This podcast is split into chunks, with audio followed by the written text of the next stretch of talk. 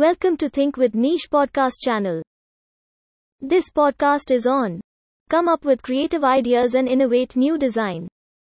Graphic designers need to be creative. Here are some ideas how to create new graphic designs. Have you ever felt or been in a scenario when everything looked to be coming to an end? You've run out of ideas.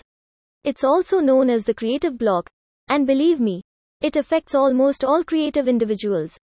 However, you can overcome these hurdles on your own. Certainly, these types of problems are not difficult to overcome. You just need to observe more. In this post, I will share with all of you some suggestions on how to conquer these mental barrier. This essay might be beneficial for anybody who is creative, not only designers. Hopefully, these steps will help you clear your doubts, awaken your creativity and complete your next project. Here are some ways to remedy this situation. 1. Begin with the basic. Let's talk about the difference between art and design. Art is mainly about self expression, and design is primarily about solving problems. The basic of anything is mostly an introduction of the problems we are being asked to solve. So, to know the basics of the introduction, you need to explore your ideas on paper or on a computer. This is probably the best option for the designers. The basic is very important to know before jumping into the world of creativity. 2. Discover the difficulties. To solve the problems, exploring those difficulties is a very necessary step.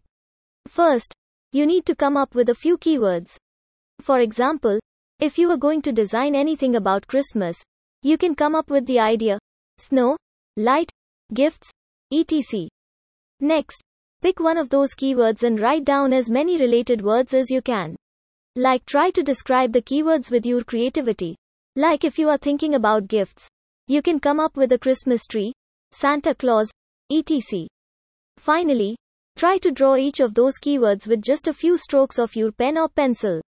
Don't jump for the final touch yet. Draw a rough sketch before finalizing it.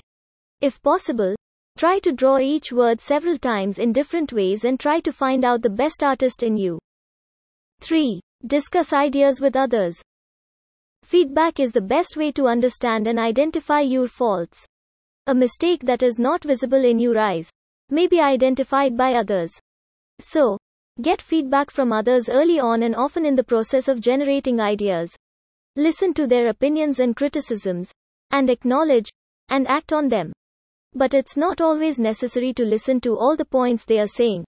So, just ignore the points that do not help you get the job done. 4. Search thoroughly. Books and the internet are omniscient in our daily life.